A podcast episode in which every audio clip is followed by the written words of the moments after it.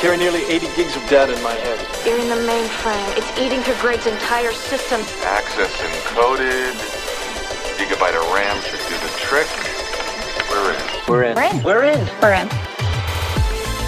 Hello and welcome to We're In, a podcast that gets inside the brightest minds in cybersecurity. I'm Bella DeShantz Cook. And I'm Jeremiah Roe. Today we're going to be hearing from Alyssa Miller, Business Information Security Officer at S&P Global Ratings. She's also so much more than that. She's a hacker, a speaker, a mentor, and an author of the forthcoming book, Cyber Defender's Career Guide, which we're going to talk about in this episode. We'll also talk about diversity in cybersecurity and how to improve representation across the industry, and some really smart strategies for how everyone in the community can find their own voice. But first, here's a quick word from our sponsor. We're In is brought to you by Synack, the premier crowdsourced platform for on demand security expertise.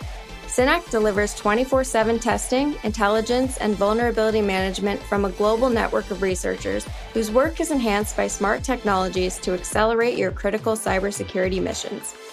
And now, here are your hosts, Bella and Jeremiah.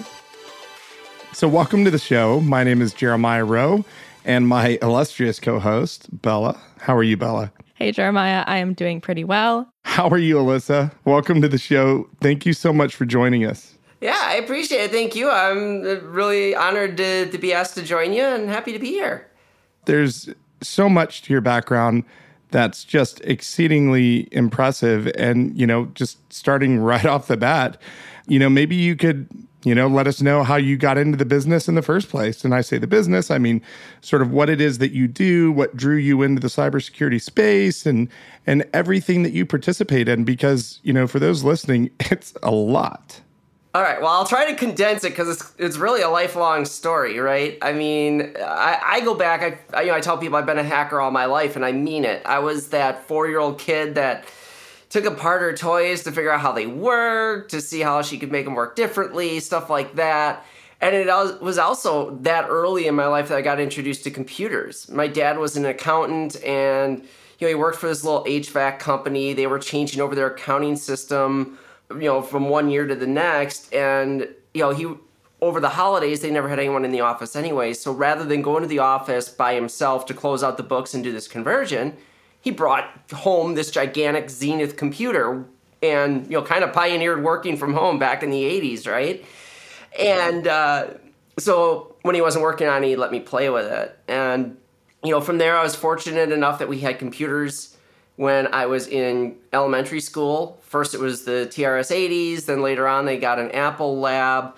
And around that same time, when I was 12, I got myself a paper route of all things, saved up a bunch of money. And, you know, most kids, this is probably not what you would have expected. I've actually I've actually done that on a bicycle. I had a bicycle paper route, like chucking those papers out. And yeah, I've done that. Oh yeah, I hated it. Definitely, uh, it, it had its moments, especially in Wisconsin winters. Uh, oof, oof. Yeah. But, you know, most kids, like, the last thing you're going to expect, especially then, we're talking like late 80s here, the last thing you expect them to do is go out and buy a computer. That's exactly what I did. Saved up about a thousand bucks, went to Best Buy with my dad, and bought myself a computer.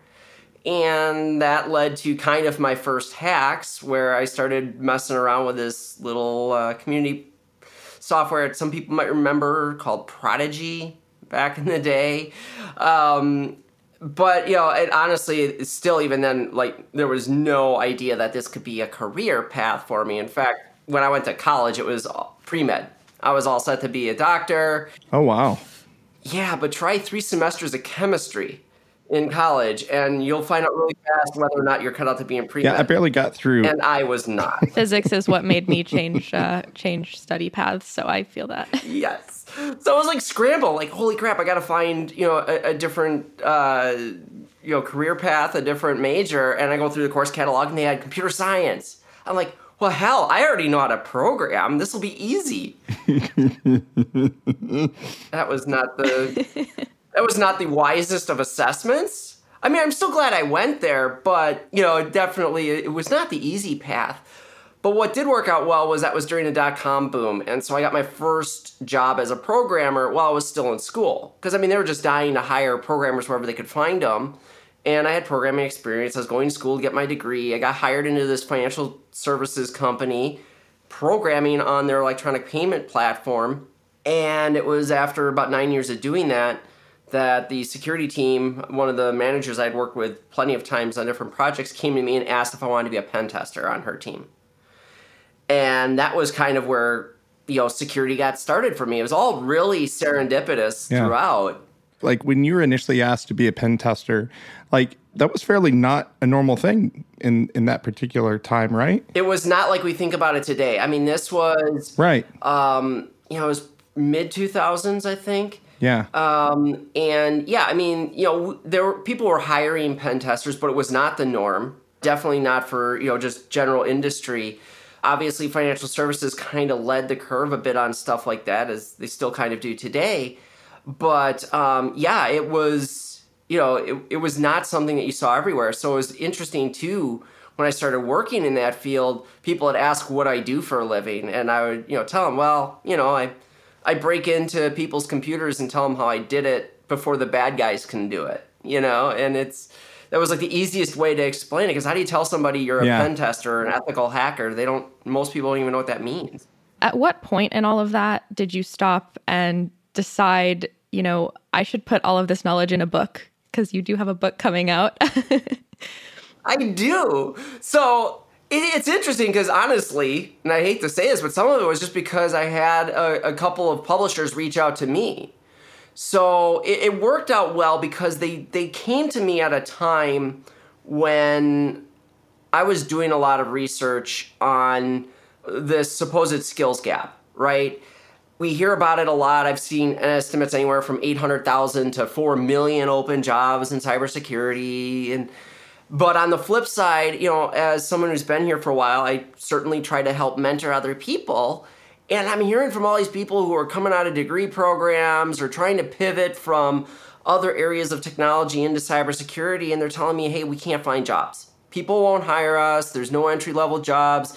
These job descriptions are ridiculous, et cetera, et cetera, et cetera. And so I was doing some of that research anyway. And so, like I said, I had a couple different authors who came to me and finally it was it was Manning my my publisher that came to me finally and uh, it was like all right yeah i want to do this now. You know I, I i at that point had been through a lot of different things. I was really ready with the research i had done to start putting it down on paper. And i really just i i mean there's details of just how what they offer in terms of the book. I mean like you can go out today the book's not even published in print yet, right? I mean, it, I'm, in fact, I just turned in my last chapter earlier this week. Congrats. Or yeah, yeah, I guess it was earlier this week. Wow, time flies. Wow. Um, Congratulations. But you can go out, you can buy the book now, and you can actually start reading it now. So you can read the chapters I've submitted that aren't even, you know, final edits yet. This is really something that's needed in the industry, right? Like there's there's books on how to get into pen testing. There's books that have talked about how to get into a cyber career, but they're all really focused on here's all the, you know, talent and you know all the all the different, you know, tech knowledge you need to build up and how to do that. It wasn't something that looked at the industry holistically and acknowledged that sales is a part of cybersecurity, right? Social engineering, threat hunting, uh, threat intelligence, all these this huge map of all the various roles and the diverse personalities that are needed for those roles. There really isn't a book out there that talks about it in that that sense. And so something that's really important to me is encouraging more folks to join the cybersecurity industry. And so I've been in sort of mentor positions with folks, and the questions that I often get are okay, cool. Like, I've read the books on how to hack, I understand the tools, that's great, but how do I get a job? How do I approach the industry? What jobs are even out there? And I've had so many conversations just talking about, like, okay, well, there's so many more jobs beyond pen testing. Let's talk about what this field really is. And I've never had a resource to be able to have those conversations with. Yeah, so I'm very excited to plug your book because it will answer all the questions that I've been asked, it sounds like. I hope so. I mean, that that's the goal, right? I mean, right away, chapter one, we're talking about what is cybersecurity. Chapter two is talking about here's all the roles you can do. And chapter three is where it all begins because it's all about like how do you find your way in? Like, you know, you probably run into this if you're mentoring people, I'm sure you've heard people or had them come to you and they, they say, you know, hey, can you can you help me get into cybersecurity? My first answer to that always that's like a really broad question is, well, what do you want to do in cybersecurity? And so many of them are I, I get that answer either, yeah, one, they want to just, you know, pen testing is the only thing they've ever considered, or they're just like, well, I just want to know all of it. Okay. Whoa. That's very large. really realistic. So let, let's let's dig into this deeper and how can you explore yourself and figure out okay, this is what's really interesting to me about cybersecurity. So this is where I want to go in cybersecurity, right? And that I think that piece alone is so important for a lot of people. Either you know the ones who only see pen testing as you know a cybersecurity path, or they just don't know and they just know that hey, cybersecurity is a hot field. It sounds really cool. I want to do it. Part of that issue of how do I get into the the security uh, the security field is an issue that you've talked about, which is that a lot of cybersecurity job postings suck. Um, and so, why do you think that is? And also, uh, could you give us some examples? They of really maybe, do, don't they? Yeah. Um, but also, do you have any examples of like the worst job posting you've Oh, seen? you know I do. you Yes. know I do. Um, so yeah, This is what I want. I mean, so the, first of all, why do job descriptions suck? There's a few reasons. One, we just don't have cybersecurity is still young and it's exploded really quick, right? Technology grows super fast, so cybersecurity is growing super fast. We don't really have a good career, uh, career progression map for anybody, right? I mean, you think about like if you want to be a doctor, it's really simple, right? I mean, very specific. You go through schooling, and you go to specialty school, and you get into your residency, blah blah blah, all the way up, right? Very structured progression. Clinicals, Yeah. all the fun stuff. We don't Yeah. have anything like that in cybersecurity. So you've got that piece. You have the fact that we're like really hyper focused then on, well, you've got to know all the tools and technologies that we use in our organization. And so what you see then are, you know, these job descriptions that list out this myriad of tools and things that you, you have to know in order to be qualified for this job. Plus 20 years of experience. Oh, I'm getting there. Wait, we're, we're getting there too, right? Um, so you know, those are challenges in and of themselves, and we don't really we don't really understand well what makes for a good cybersecurity hire, right? What what are the characteristics I should be looking for? I did this survey last year that included hiring managers, and I asked hiring managers, you know, what what is the one piece of advice you'd give to somebody coming in? And they all say predominantly, I think it was like 60% of the answers were passion, have passion, you know, some variation of passion. What the heck does that mean? How do you how do you hire for passion? How do you put that in a you know in a job description so somebody knows if they have passion or not or they know how to demonstrate it? You can't. So how do we actually start to look at that? And you know, how, how, what are ways that people can demonstrate that?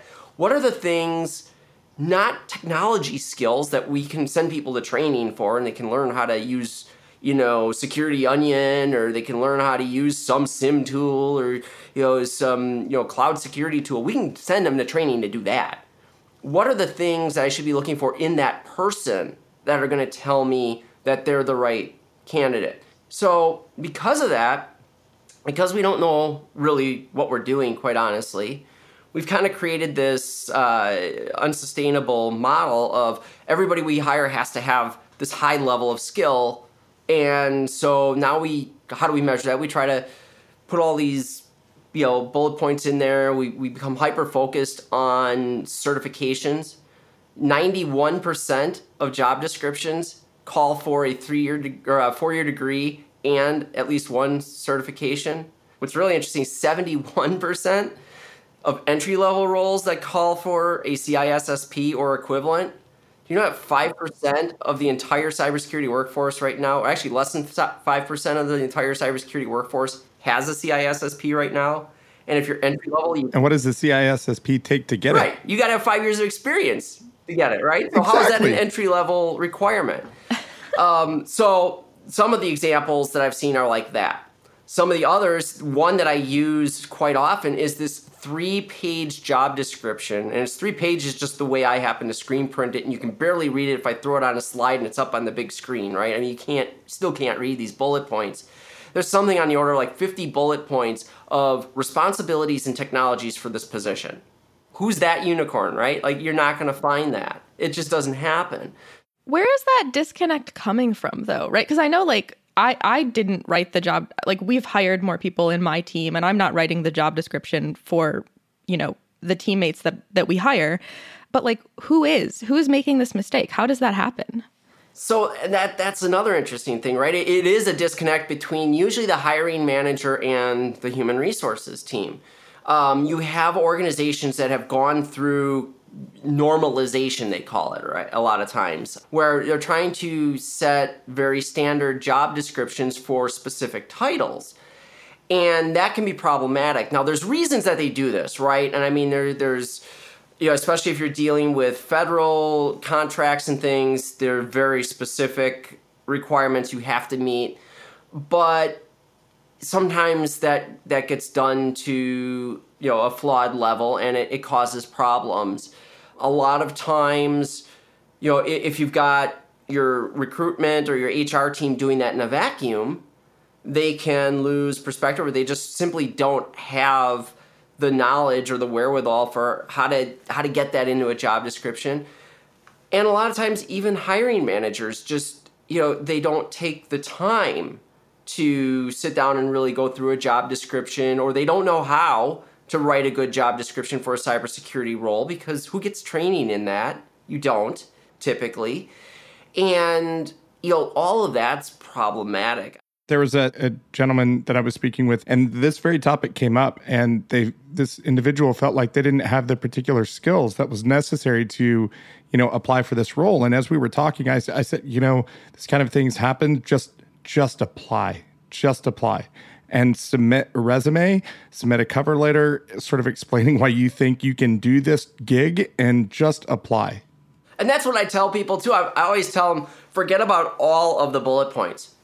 Don't look at the bullet points. Read the that narrative at the beginning that tells you what the job does. And if that sounds like something you can do and something you can learn and grow in, apply.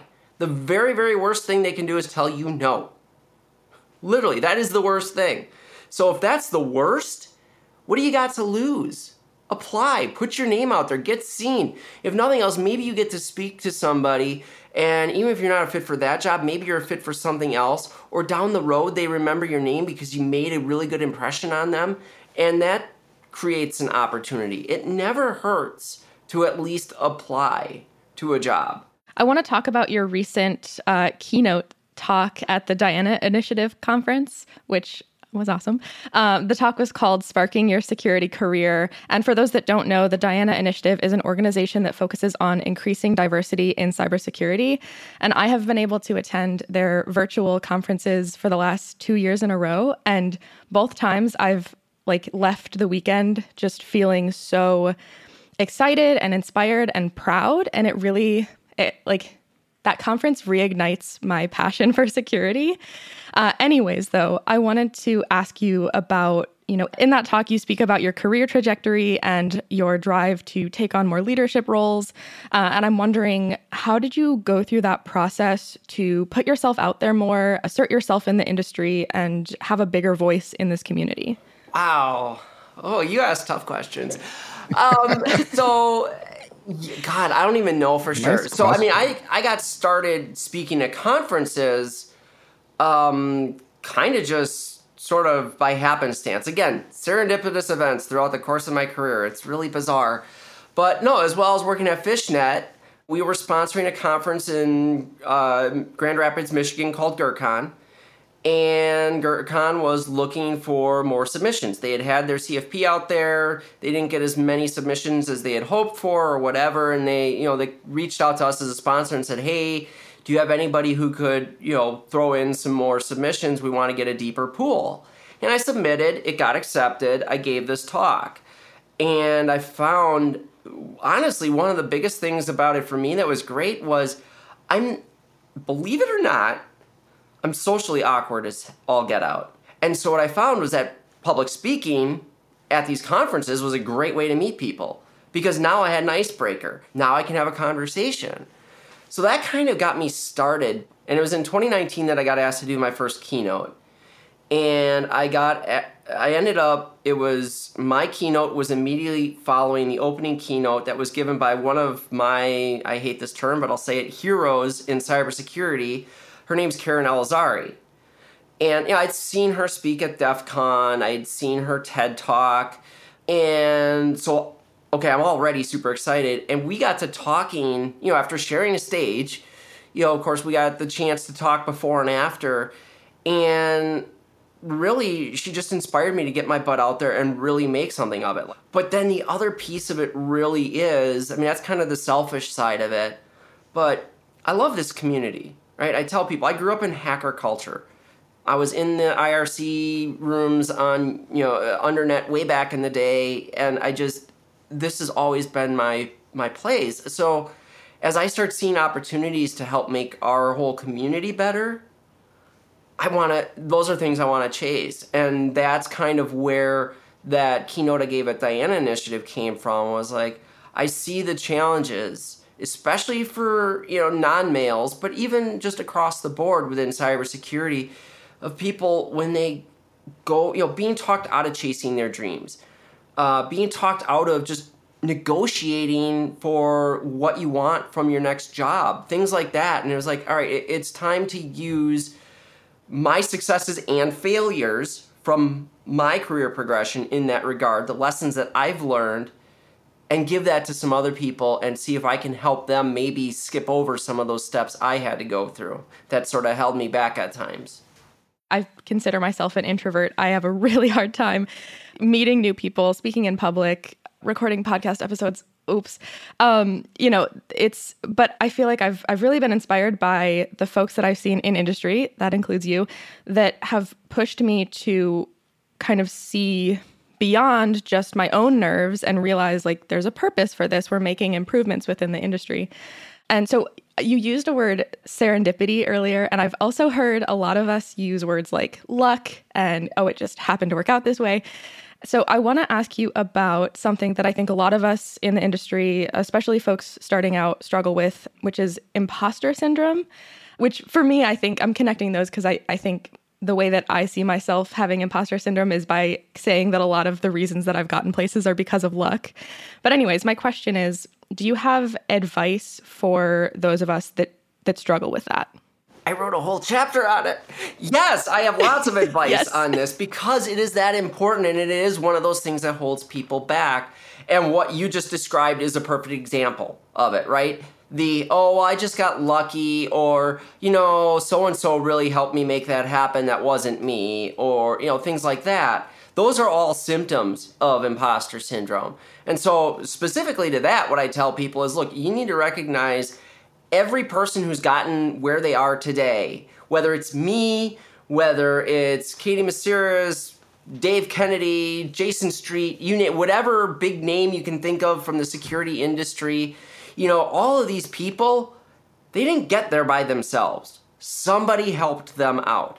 They had lucky breaks that occurred at some point. They, you know, fortunate things that happened. The fact that, you know, you had someone helping you, that's like like a duh moment. Like, yes, everybody did. The fact that lucky things happen to you, of course, they happen to everybody.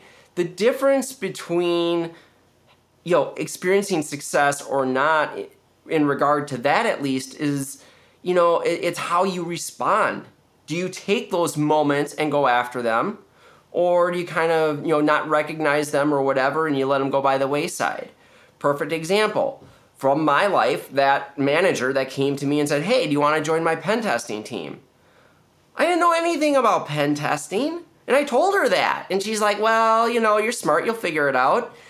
But it, you know, it was a hard decision for me. I'm like, do I really do that? I don't know anything about this. I'm a programmer. I, I'm, I've never thought about working in security before, but I took a leap.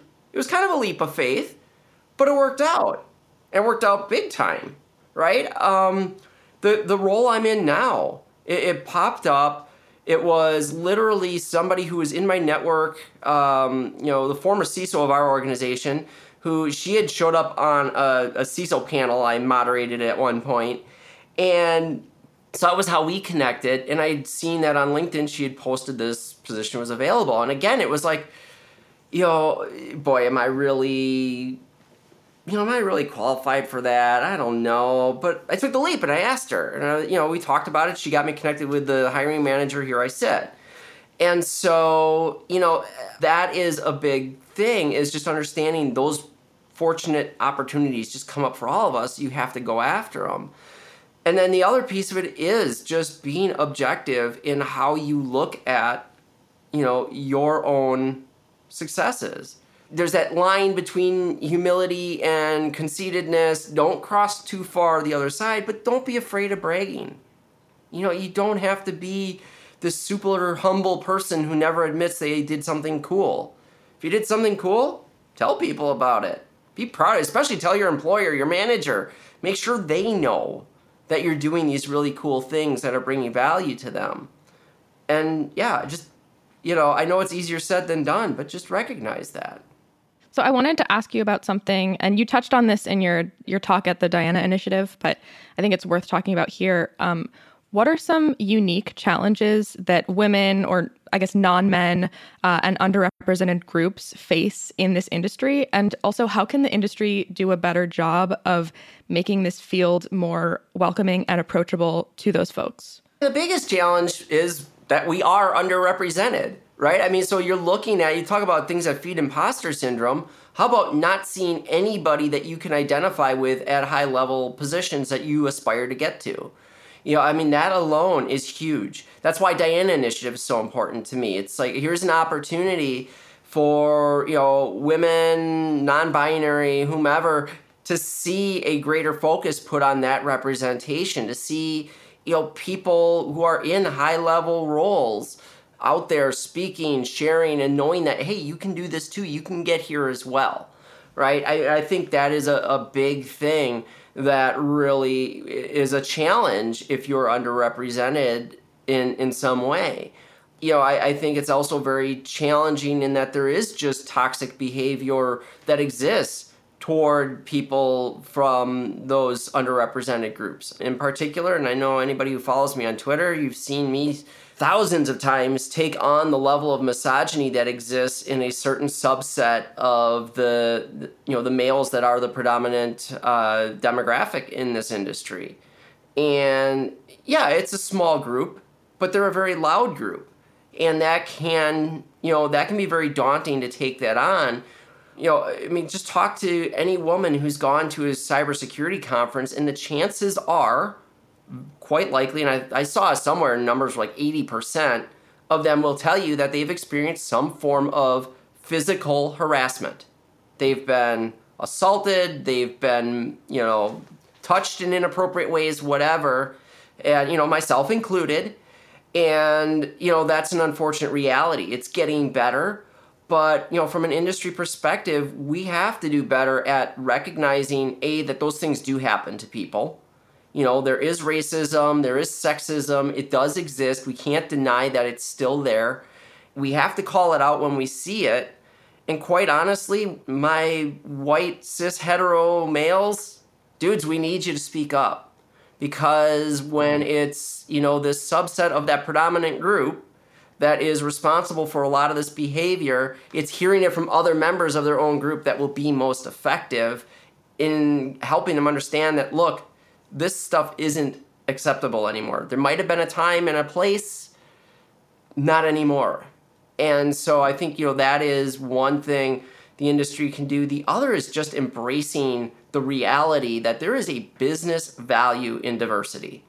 If we want to be better at cybersecurity, having diversity matters. And don't throw that dog whistle at me of, oh, well, we want diversity of thought of course, we want diversity of thought. But you don't get diversity of thought by having 20 heterosexual white males sitting in a room talking about how to build cybersecurity defenses. It doesn't happen.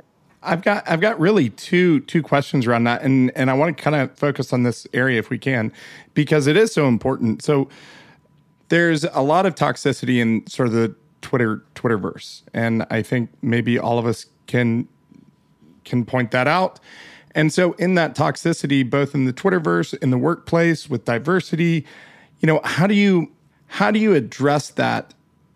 And in the process of addressing that, how do you, you know, if you happen to have any male allies or heterosexual male, white male allies that are in that realm, how do we jump into that and help out there? You know, so oh my God, I could go on for days about this. But first, how do I address it, right? I mean, personally, I call it out when I see it. Um, people are not unfamiliar with me, you know, sharing screenshots of really horrific tweets from other people. Um, you know, some of you might have seen myself and Inverted Geek and uh, a few others take on a certain certification organization in our industry that published some really awful stuff. You know, I mean, that's step one. The other thing, though, and this is where I think everybody can start. If you can't come up with any other way to get started in helping, understand this cliche of a rising tide raises all ships the more you do to raise up other people, the more you're going to elevate yourself. And I think a lot of the toxicity that we do see is people who feel threatened by other entrants into the community. It's not that they inherently hate women or they inherently hate black people. I mean, in some cases it is. Understand that if you raise up other people, that raises you. And, you know, I think that happens. Now, when you are one of those allies, of which I have countless hundreds that I could name off in a heartbeat, you know, when you see that, when someone, you know, again, it's see something, say something. You see that that white male, you know, or whoever. I mean, it doesn't even have to be a white male. It could be anybody. Whoever it is that is being, you know, uh, abusive in that way to somebody else.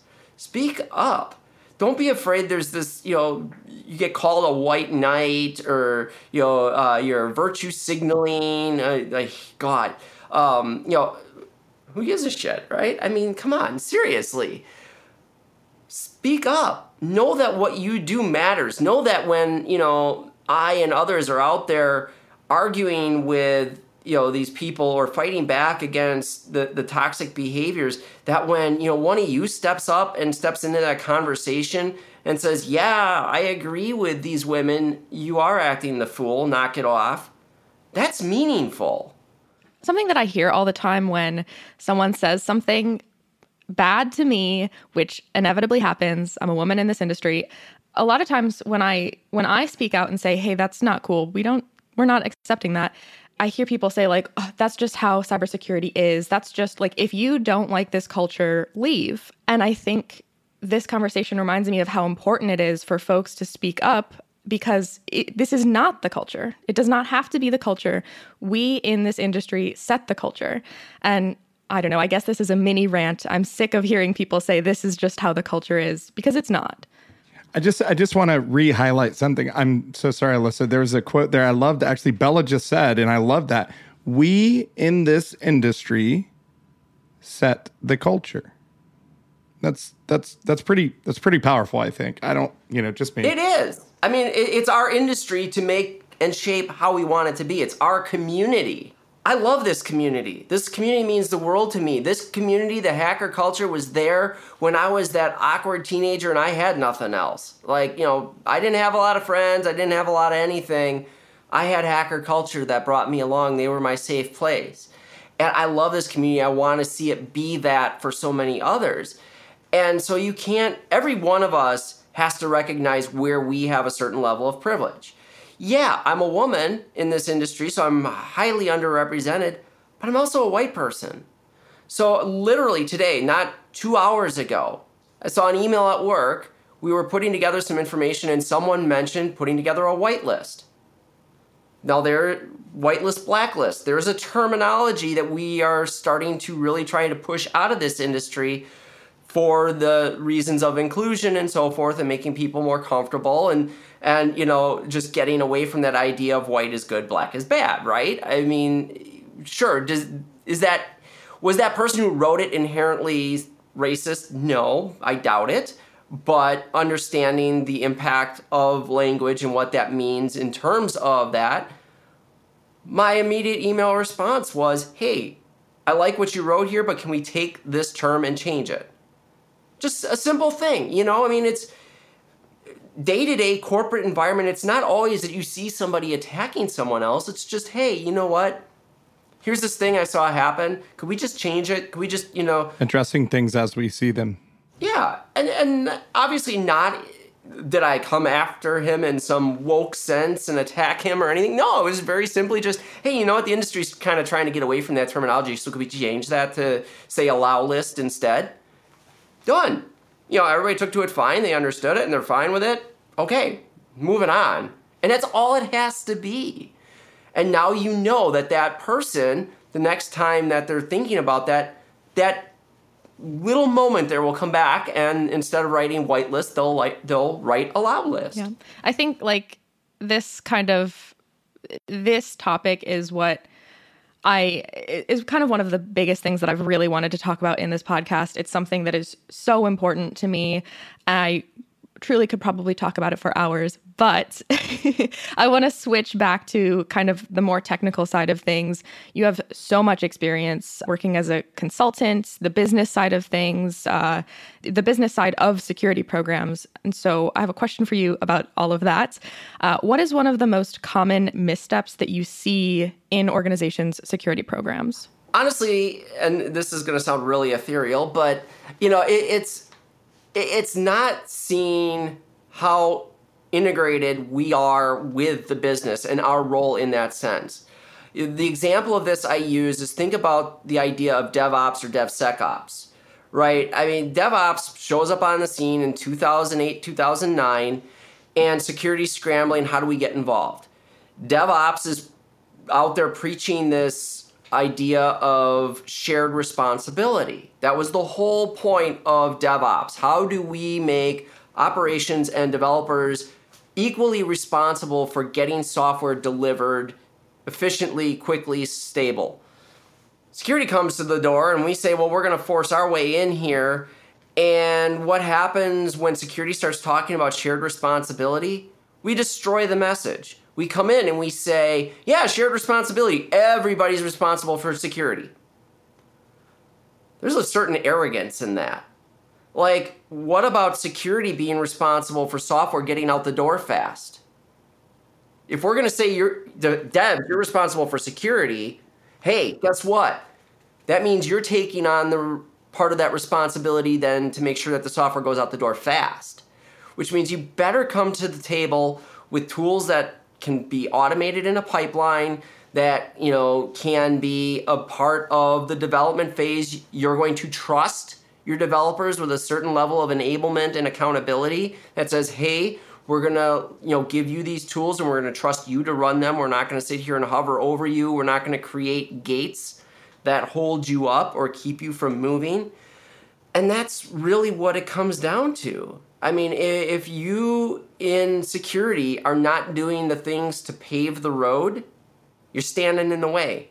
Get out of there. Get out of the way. If any of our listeners would like to get in touch with you, learn more about you, hear more from you, read more about some of the views that you've posted, and also read your book, how can they go about doing so? What's the best way? So you can follow me on Twitter. That's an easy one. Uh, Alyssa M underscore infosec probably the lamest Twitter handle ever in the history of mankind, but you know, um, hey, it happens. Uh, that's a different story for a different time. How that ended up as my handle. Um, you know, my website as well, alyssasec.com.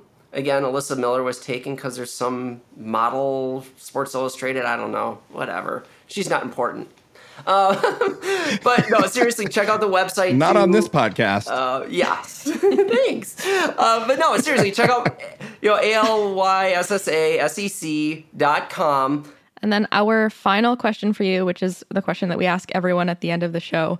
What is one thing that we wouldn't know about you just from looking at your LinkedIn profile and your online social media? Well, let's see. My social media has all the pictures of everything behind me, like my guitars and photos, so you know all that. Um, let's see. The fact that I'm a soccer referee.